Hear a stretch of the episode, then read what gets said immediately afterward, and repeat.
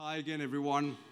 So we have spent some time in Peter's. He he wants the pulpit, sister. Come on, we're grooming them young in this church. Um, so welcome. Those of you who slipped, slipped in a, a, little after the initial welcome, great to have you. Honestly, uh, we're just a community on an adventure of growing in our knowledge of Jesus, appropriating that into the life that He's called us to we believe there's a transcendent destiny on every one of us, and we want to help groom you towards that end. Whatever God has for you, we want to kind of boot camp you into that space.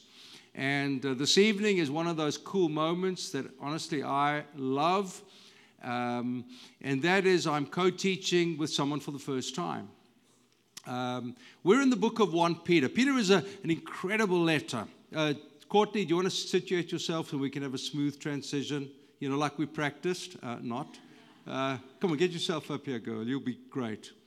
So, 1 Peter is a fabulous letter. You can just feel his father's heart. Uh, it seems like Paul might have died by then, been executed for his faith. And so it's possible that that fatherly mantle rests on Peter, who had walked with the Lord, but now seems to carry an added sense of responsibility for the well being of the churches. The second thing that immediately grabs us in this book is the fact that it was written to those in the dispersion. In other words, he's not writing to those who grew up in Costa Mesa, still live here, and go to church here. He is writing to the scattered, the dispersed men and women, and we spent much time on that in the first week. Sufficient to say, the exiles and the foreigners. I was praying for us to, this, off, this morning, and um, you know, it's a unique thing. Meryl and I were just in South Africa a few weeks ago, and uh, that's the easiest I can understand the tension of exile and foreigner. In other words, when I go back to South Africa, it's familiar, but it's not really home anymore. But when we're here, and we've been here 25 years, in the same way, we feel it's home, but not really home. You know, when I open my mouth, people say, "Oh, where are you from? Australia?" You know, no. England no. Um, New Zealand? Keep going south, baby. Keep going south. And there is this curious thing that we belong nowhere really. We don't really South African anymore. We're not really American. And it's this dual space that we live in. Uh, as one uh, theologian called it, we are resident aliens. And part of our big challenge as believers is that we are at home down here, but not really.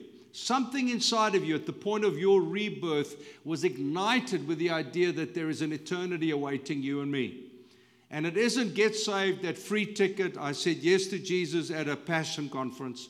No, no, it is this ongoing journey of the gospel. And so Peter writes, as a father, to those who feel in between spaces. I don't fully belong here. I don't fully belong there. I am a Jesus follower and always feel a little lonely, a little disconnected with culture, a little disorientated with life around me. Now, tonight's chapter or portion of the scripture is an exquisite piece. If I was to give it a title, I would give it a title around the great virtues of the scripture. It's like Peter took all the beautiful ideas of a life in Christ a life living in the kingdom, and he squishes them into about, I'm going to say, 15 verses. And so it's a complicated passage to try to teach 10 minutes and 20 minutes. And so we have to handpick little moments in the text to conversate around. And uh, what Courtney has for you is exquisite. I've read her notes a few times over. But allow the Spirit of God to quicken something in you, allow the Spirit of God to teach you, to speak to you. We are certainly not, not here to entertain, we are here to impart something of the God life that He has given us. My love, why don't you go and pray for Courtney? Now, Courtney texted me today. I said, How are you doing? You're good. And she said, Absolutely. And in her notes, she thanks me and Tyler. Tyler prepped her. I gave her the opportunity, but actually thanked Meryl for putting it in my ear that she should preach. Now, I don't know how true it is, but I'm happy to accept that Meryl Diane, my one and only wife, is the cause, Courtney, of your trauma over the last few weeks. So, would you extend your hand towards Courtney and Meryl will pray?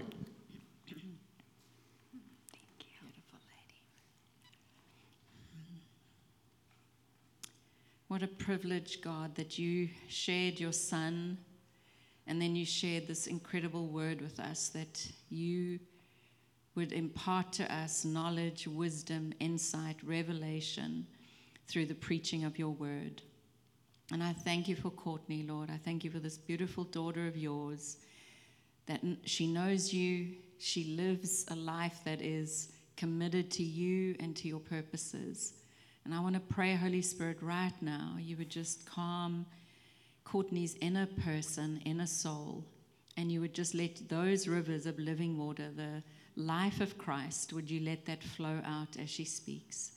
May we be open um, hearted to your word tonight. May our ears be ready and hungry to hear you, God. Speak. We are listening. We, we are hungry for you. Amen. Hi, guys. Hi. Can everyone hear me okay? Yes. Yep. I told my sister I felt like Britney Spears circa 2001 with a little headset, um, which, yes, I did want to start by thanking Chris and Tyler and Meryl for the invitation to learn alongside of them in this gift of teaching. And Chris did an incredible intro and just catching us up to speed and where we've been over our first Peter series. And so today we're continuing on in first, is there an echo? Closer to my mouth. That's scary. Okay, is that better? Is that a little bit better? Okay, perfect. So today we're continuing on in 1 Peter chapter 2, 11 verses 22, and we will keep building upon this message of hope and hardships and who we really are and how to live in the midst of it all. So we'll start by just reading through the text. So if you have your Bible and you want to follow along, and I'm actually reading in the New King James Version, my beloved Bible I've had for years and years. So starting 1 Peter chapter 2 verse 11.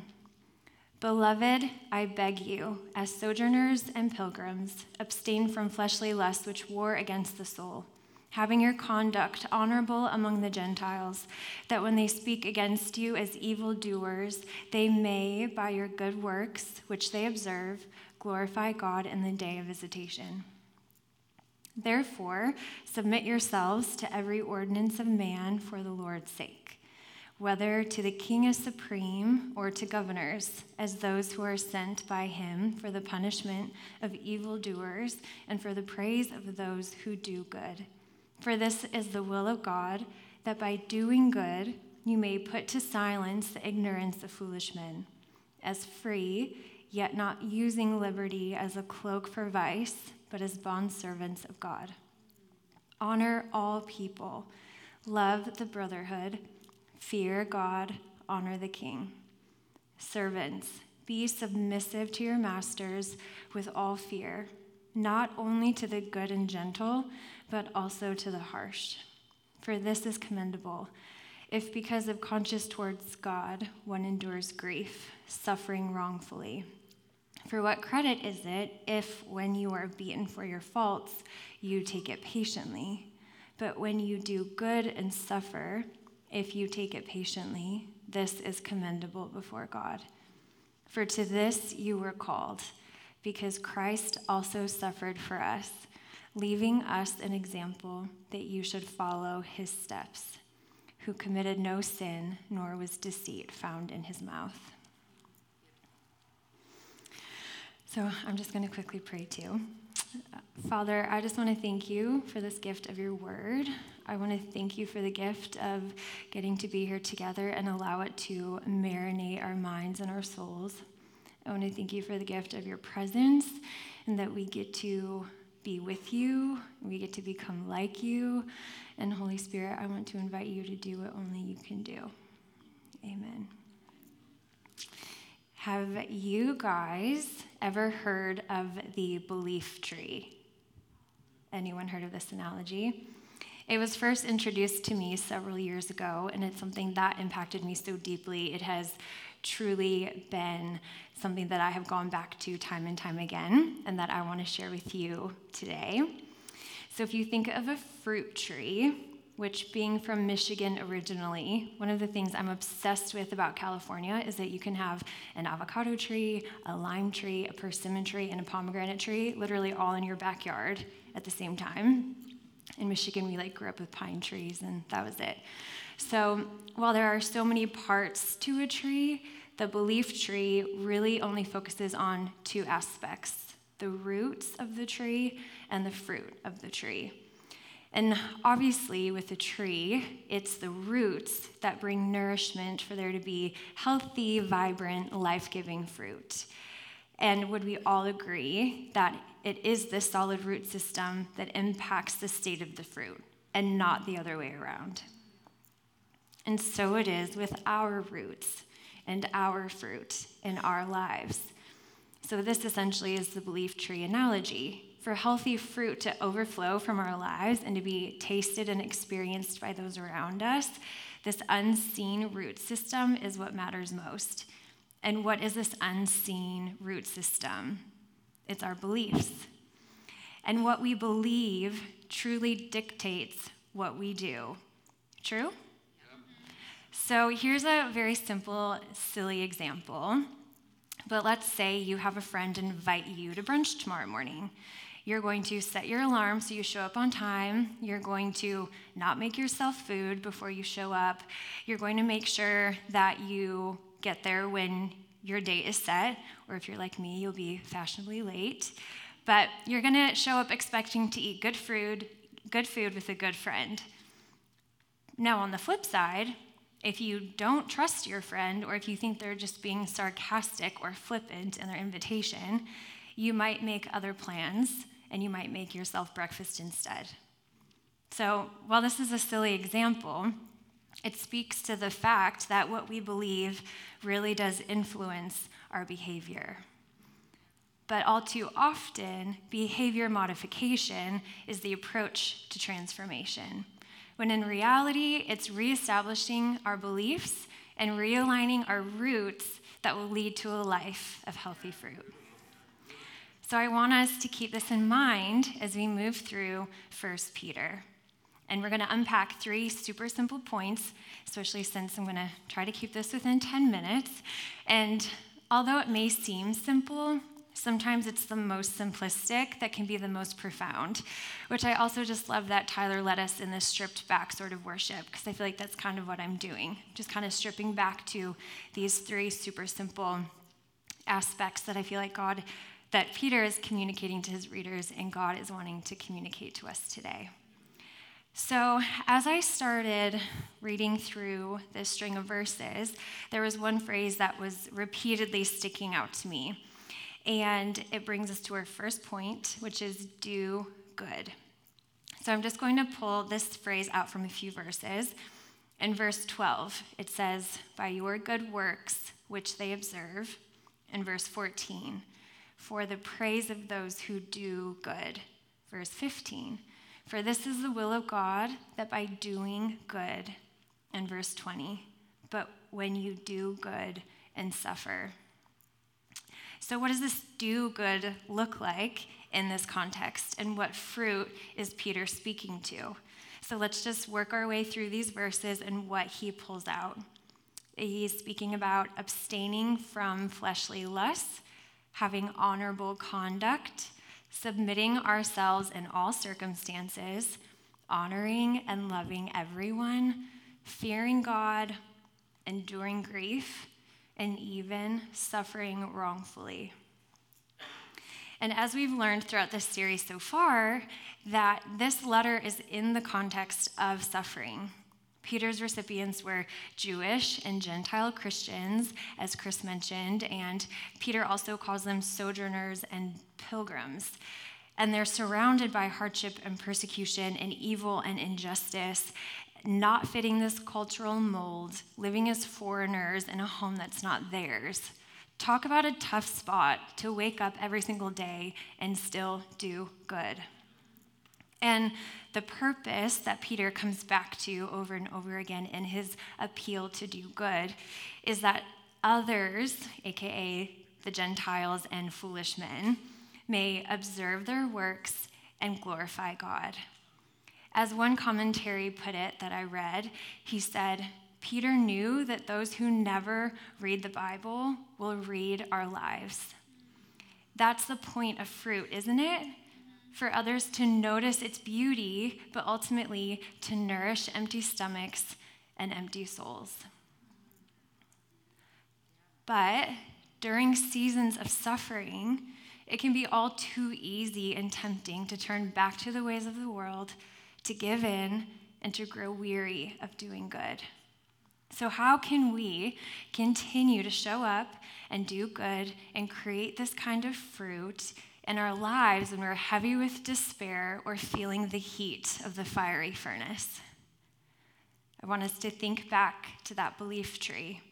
The root system is everything. I heard a wise woman share these words a few weeks back, which I feel like paints the perfect picture of Peter's heart in his letter to the church and God's heart for his children, for each of us.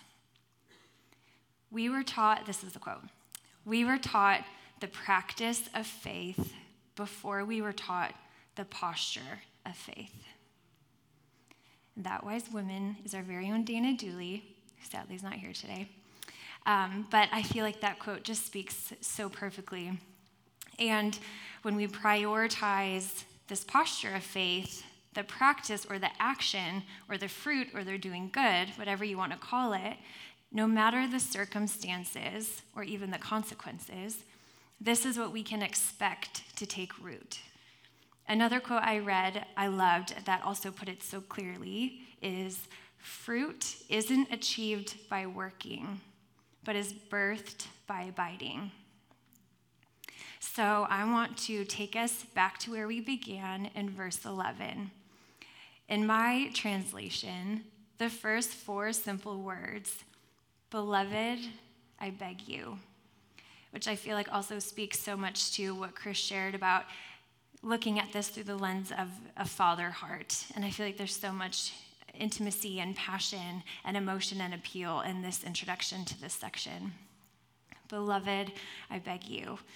And not too long ago, I actually had a friend give me a card, and on the envelope, she wrote the word beloved. And I've seen this word a billion times, which maybe some of you have too. This time, rather than one word staring back at me on the envelope, there were two words that I noticed be loved. And this is our second point, and where I feel Peter's appeal of do good flows from be loved. Peter is pleading for these pilgrims to live before the world as the beloved. Friends, before we can do good, we have to be loved. And if you haven't noticed yet, we're working backwards down this belief tree. For good fruit to grow in our lives, especially when it feels like our world is fully falling apart around us, it starts here. It starts with identity it starts with who we believe ourselves to be. Because those that know they are deeply loved live differently. They don't need to pursue false forms of love, like the fleshly lusts that war against the soul, as Peter pleased to them to abstain from. They're free from fear. They don't desire to conform to the culture of the age. They have nothing to prove. They're secure in their identity. And that same love they've received overflows to others and experienced by those around them. And continuing to build on this identity of being loved, Peter goes on to remind them that they are pilgrims, they are sojourners, they are temporary residents. Their master is not their flesh. They're bringing different beliefs and a different way of living into this world. And although the context of time and place and people and persecution looks different than it does for us today, we share this same eternal identity and reality with Peter's readers. We are also called to live differently. We are called to live like Jesus. So, bringing this text full circle, we're going to move all the way to the last verse, second to last verse, um, verse 21. For to this you were called, Because Christ also suffered for us, leaving us an example that you should follow his steps. This is where we land on our third and final point follow his steps. And as sojourners and pilgrims, this world is completely unknown territory, which takes follow his steps to a whole new level. We are called to walk how he walked, honor as he honored, fear God as he feared God, love as he loved, and even suffer as he suffered. The person of Jesus Christ is our guide, he is our roadmap. But would you follow a guide you didn't fully trust? To follow one's steps down a potentially treacherous path that you've never taken before, you must be so close and so connected to that person, trusting every step they take, along with trusting their heart's intention. I feel God whispering to our hearts today stay close, sojourners, stay close. At home group one night, Stu shared this simple yet powerful picture that I wanted to share with you, and it's perfectly in alignment with following the footsteps of Jesus and who our guide truly is. If God is leading us, if He's going before us, and we're following in His footsteps, He's dealing with everything before we even get there. He's clearing the way, He's our first line of defense. He's guiding our steps. He's our shepherd and our savior. With him before us on the path ahead, we have nothing to fear in the valley of the shadow of death or even in suffering. You guys, this is who we're following, and he wants to be known by you. Because along with the belief about your identity, who you believe Jesus to be impacts every piece of fruit in your life. Today, I want to leave you with these two questions to reflect on your root system, the beliefs of your tree. I hear God asking each one of us, Who are you? And who am I? It's here in the being loved, in the abiding, in the following his footsteps our beliefs begin to realign. They begin to take root and they hold us still, even in the suffering and the uncertain and swirling winds of the world. And it creates fruit that others will taste and ultimately be transformed by Jesus. So, I'll quick pray to end us. Father, I just want to thank you for who you are. You are so worthy of being known. You are so worthy of giving glory to. You are so gracious and good to love us so deeply and dearly. Holy Spirit, I pray that you would empower us to walk in step with you so others may observe and experience the goodness that is you. We love you. Amen. Isn't that wonderful? Come on, give her a round of applause.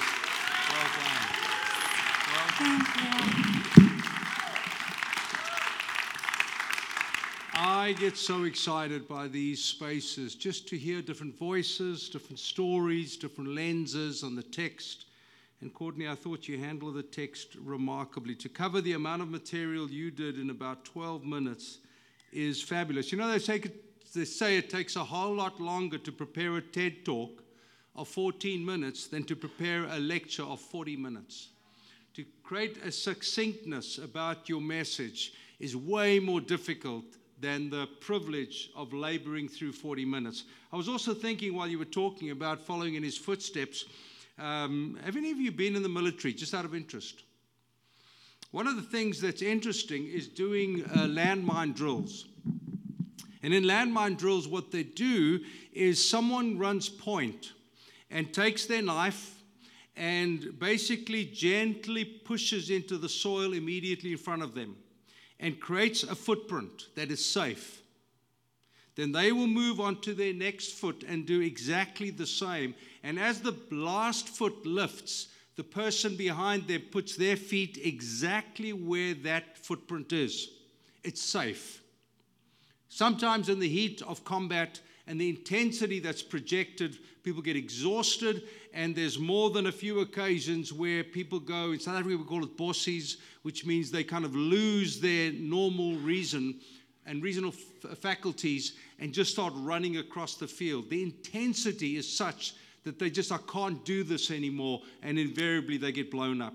And, and when I was listening to Courtney teach so delicately on this last point of following in his footsteps, the example he says, what a great exhortation Peter gives, and what a great visual for us to understand how we really are called to walk in the example that he's given us. Joe did a fabulous job, I'm told. I'm listening to the three messages that were preached while I was away.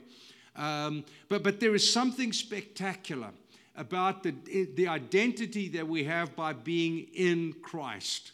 I know it sounds so highly theological, but it skips the way we think, because some of you think pessimistically or over optimistically. I heard a fabulous statistic this week 80% of Americans think that they're above average.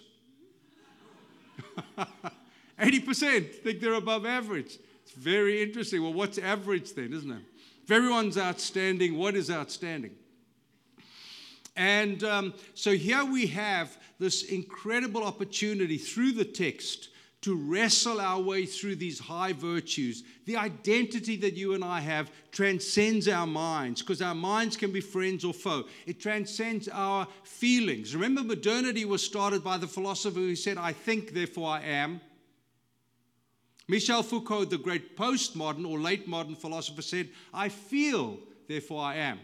And it was a great study. I think I have the information right of a student at Stanford who walked around campus saying, Hi, I feel like I'm a six year old Chinese girl. And people didn't know what to say because I feel, therefore I am. How can I tell him he's not a six year old Chinese girl? It's foolhardy to conceive that it's our mind and our emotions that shape our identity. Our identity is who I am in Christ. I am imago Dei. I'm a beautiful person made in his image and likeness, and I'm becoming like him. In the fullness of time, I will be fully like him. What an adventure that is. So I'm going to take just a few moments and walk our, ourselves through the final few verses. Um, I'm using the NIV. Can the lights go up just a tad? It's quite difficult to read the Bible. Thanks. Thanks, Sam. Otherwise, I'll just make it up as I go. So, from verse 21 through till the end, there is this beautiful introduction of, For to this you have been called. What is this? It's a life of suffering. Oh, there we go. That's fine. That's fine. Absolutely fine. For to this you have been called. It's an incredible invitation, dear friends, that we are called to a life of suffering. Have any of you read Richard Rohr, the Catholic social anthropologist's writings on Adam's return? Okay. So basically, what he did, he's a, as a theologian, he's a heretic. As a social anthropologist, he's amazing. So, what he did was he went and studied the, the coming of age, the initiation of young men into adulthood, from boyhood into adulthood. And he found five things are incredibly similar, no matter whether you go to Africa or Asia or uh, the jungles of, of the Amazon, all of them carry the same five ideas. And this is what the initiation process, uh, thing goes through. The first thing that the, the young man is taught is that life is hard. The second is that you're not that important. The third is that your life is not about you. Fourth, you're not in control. And five, you're going to die. Isn't that great?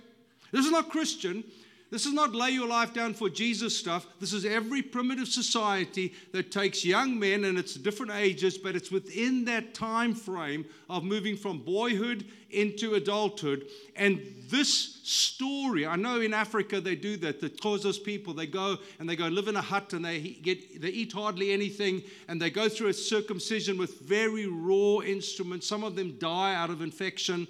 But part of the same uh, lessons that are taught to these young men is life is hard. John Mark says the counterculture, or the culture that counters that truth, says life is not hard, life must be easy. And so most of you have grown up in life must be easy. I am entitled to an easy life. Why? Who said? You are not that important. The counter is you are a star. When T was finishing middle school, they took school photographs, and um, we could, for an extra $5 or $10, could get the frame of his school picture. And do you know what the frame read? You are a star in your own galaxy. What is Gen Z being told?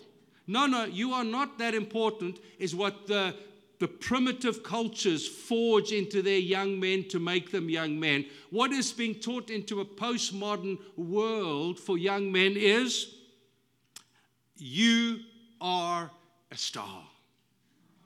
What a tragedy when we suddenly wake up that I'm not a star at all.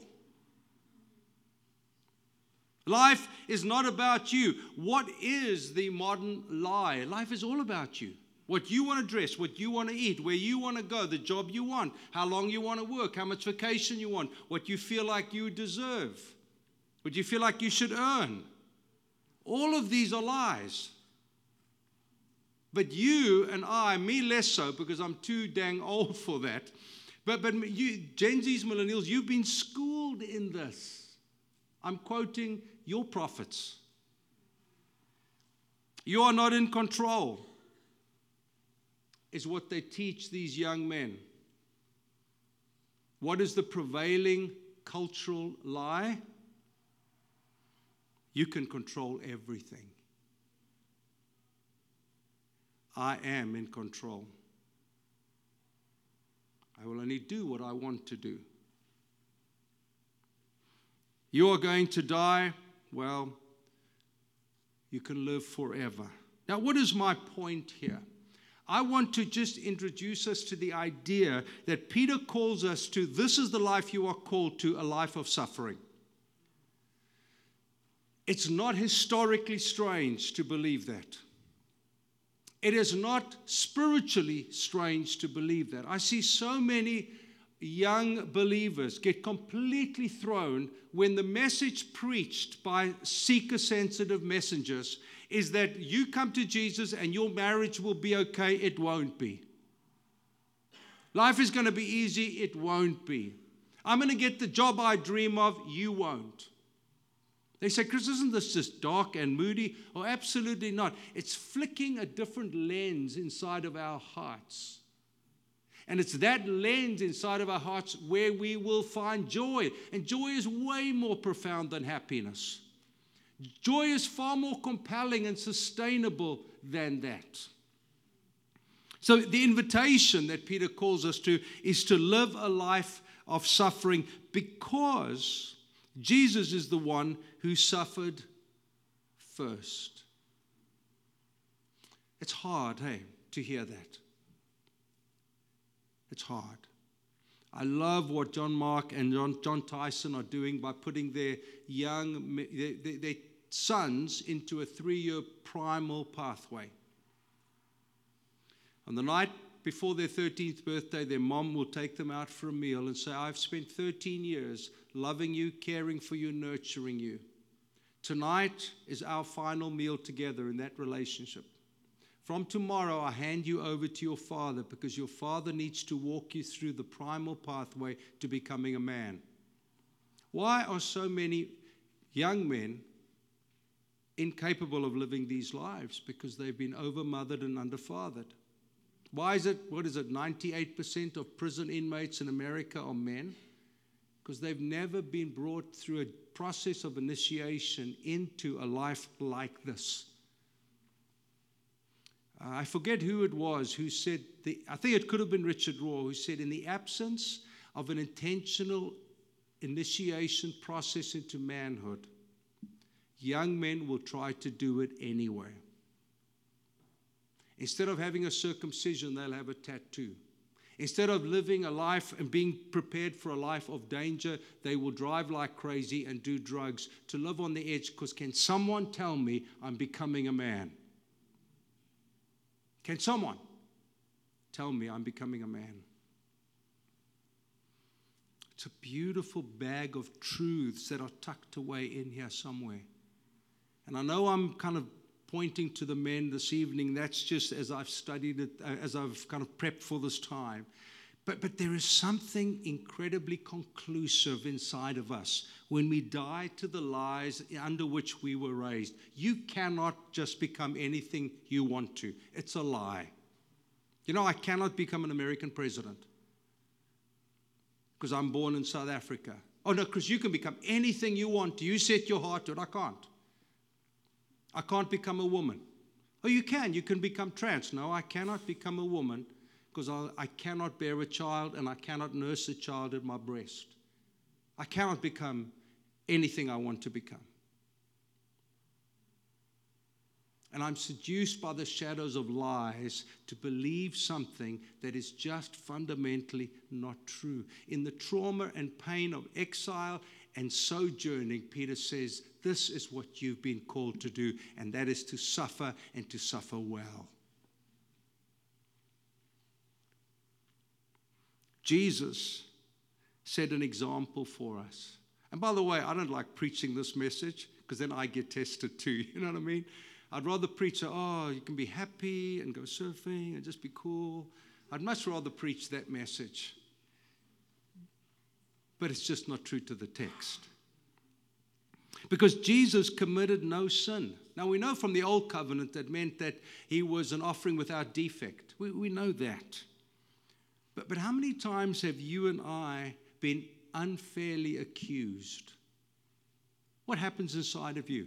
When someone blames you for something that you haven't done or didn't do, don't you rage a little bit? Even if you zip your lip? So it's almost like Peter is taking different moments in our lives and saying, Look at your life. I hate being falsely accused. Jesus committed no sin. Do you get it? You're called to live under false accusation. Just like Joseph, when Potiphar's wife accused him of sleeping with her or trying to. And God didn't come to his defense then. Oh, this Christian life is rich and beautiful, but it's not flippant. It's deep. Jesus, who committed no sin, nor was there deceit in his mouth. I was very moved by a man I met on the strip these, uh, this week. A man in his 70s had a hedge fund, was worth millions and millions and millions and millions.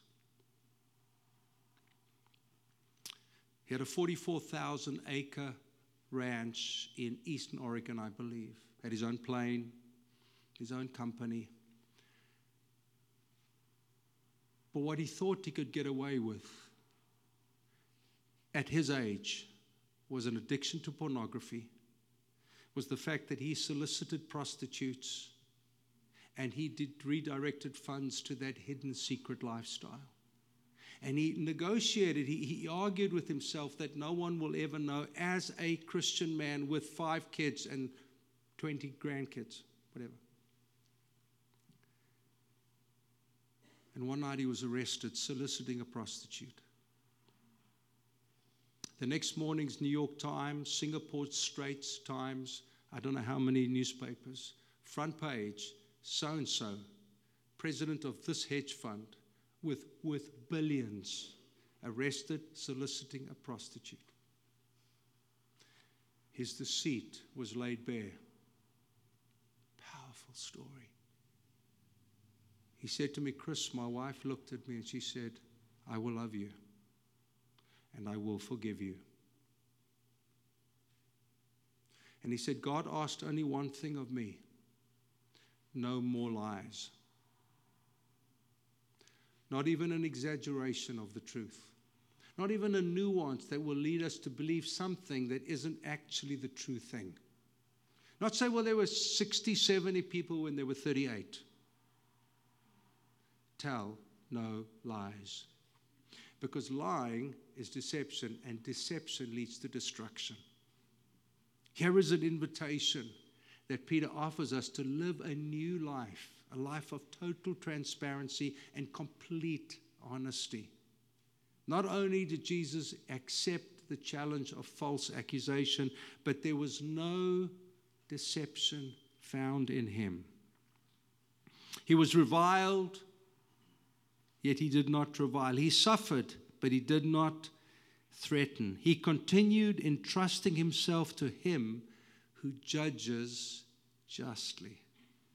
That is a very powerful line. I cannot read that without considering for myself. I've just got a bit of a club thing going on next to me here. Here is this highest of virtues.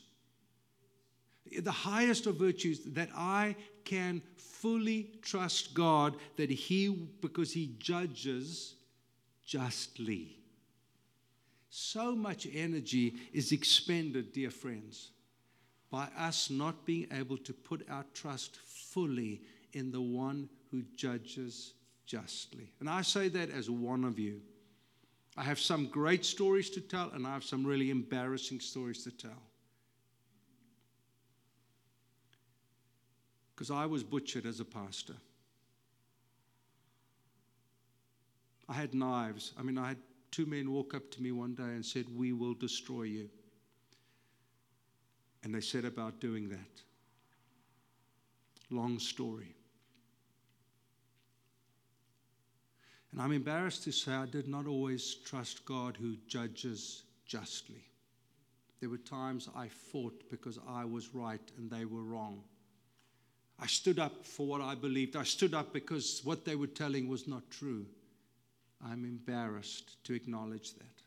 So there's no sense of elitism in this comment. The only elitism is Jesus, who entrusted himself fully to the one who judges justly.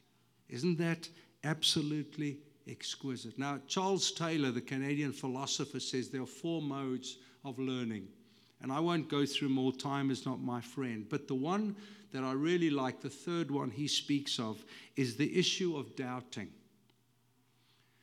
He says, Doubting to those belongs to this journey of faith, and we work through it it pulls us to discover more. Doubting in many evangelical circles is like almost an ultimate sin. It's not. It's not. It's the honesty of our doubting that empowers us to live a life of faith. In fact, some of our highest theological convictions are born out of the knowledge or out of the wrestles of doubting that leads to knowledge. It's okay to doubt. It's part of your journey of learning. You are and I will doubt many things in this journey of faith. And it's okay because we will land with this conclusion He who judges justly. He bore our sins. I won't be much longer. But this is so beautiful. He bore our sins. Remember that moment in, Hamlet, in uh, Macbeth where Lady Macbeth walks around sleepwalking in her chamber, rubbing her hands for a quarter of an hour, lamenting, What? Will these hands ne'er be clean? She can still smell blood. All the perfumes of Arabia will not sweeten this little hand. We all carry the stain on this little hand. And the only hope we have is not endless washing, but timeless surrender to the one who washes me white as snow. See, I, I don't really mind what your sin is tonight, really. I know there are social categorizations. This is a really bad sin, don't talk about it. These are acceptable sins because everyone does. But from the perspective of the divine, that just isn't true. A simple reading of the Ten Commandments will tell us that adultery and honoring your father and mother are the same. The same. Speak ill of your dad and mom, same. Might as well commit adultery, same sin. Same level, same biblical category of sin. And that's where this beautiful hope is. He has borne our sin. I love that. Like you, I am fully human. Like you, I, f- I don't say I fully sin, but I do sin. And there's nothing more compelling than coming into my Father's presence with blood-stained hands, just like all of you. Say, oh God, I am in need of the blood of the Lamb to cleanse me from all unrighteousness. And the knowledge that He will do precisely that. We didn't bath for four days grime upon grime, driving UTVs through the Grand Canyon, dust upon dust. I did remember to wash my hands twice. I know I was a wuss, but I did remember. Dirt upon dirt, sin upon sin. But there is the beauty of this text that Peter beats into our hearts. As he suffered, as he bore our sins, so we can now embrace a life that we might die to sin. That we might die to sin. Dear friends, is it possible, you might ask, Chris, that in this life I can be sinless? John Wesley preached that. I'm not so sure. But what I do believe is an ever unfolding life in which God washes my sins away, and the level and regularity of my sin gets less and less and less as I am compelled by Him. When the sweet and precious name of Jesus is the highest, most majestic, most creative and liberating voice and name of all names, so sin shrinks. You and I know that, don't we? When we push hard towards Him, sin loses its appeal. That Netflix show that you like watching when no one's around, when you're in worship, you think, oh, geez, I don't know why I ever watched that.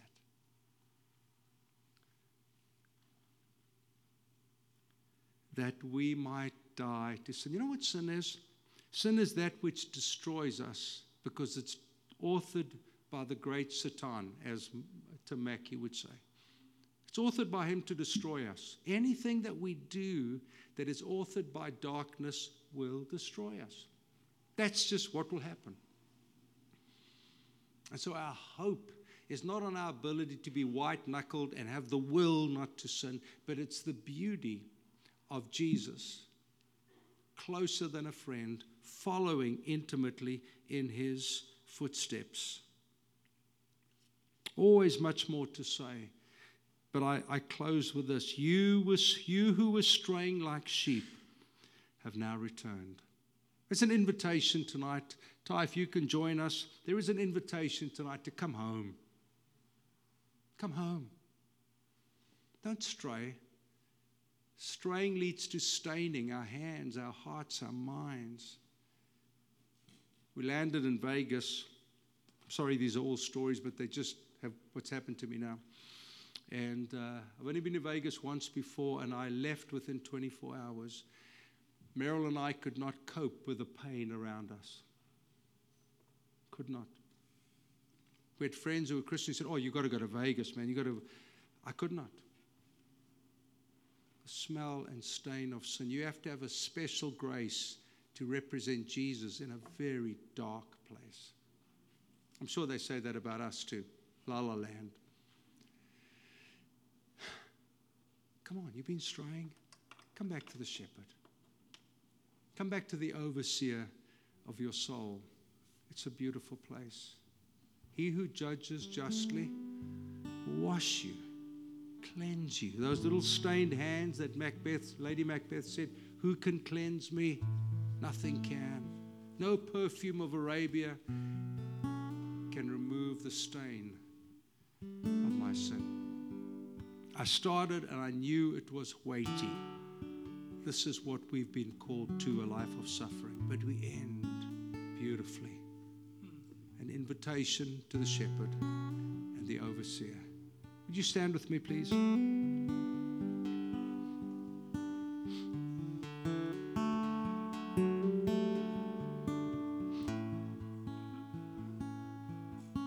Open your hands just in front of you? Don't go crazy.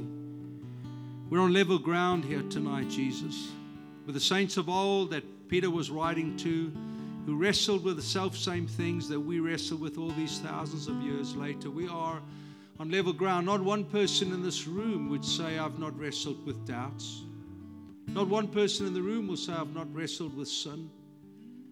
Not one person in the room has not known what it's like to be closely connected to you and yet drift away and then feel the stain of my sinful decisions.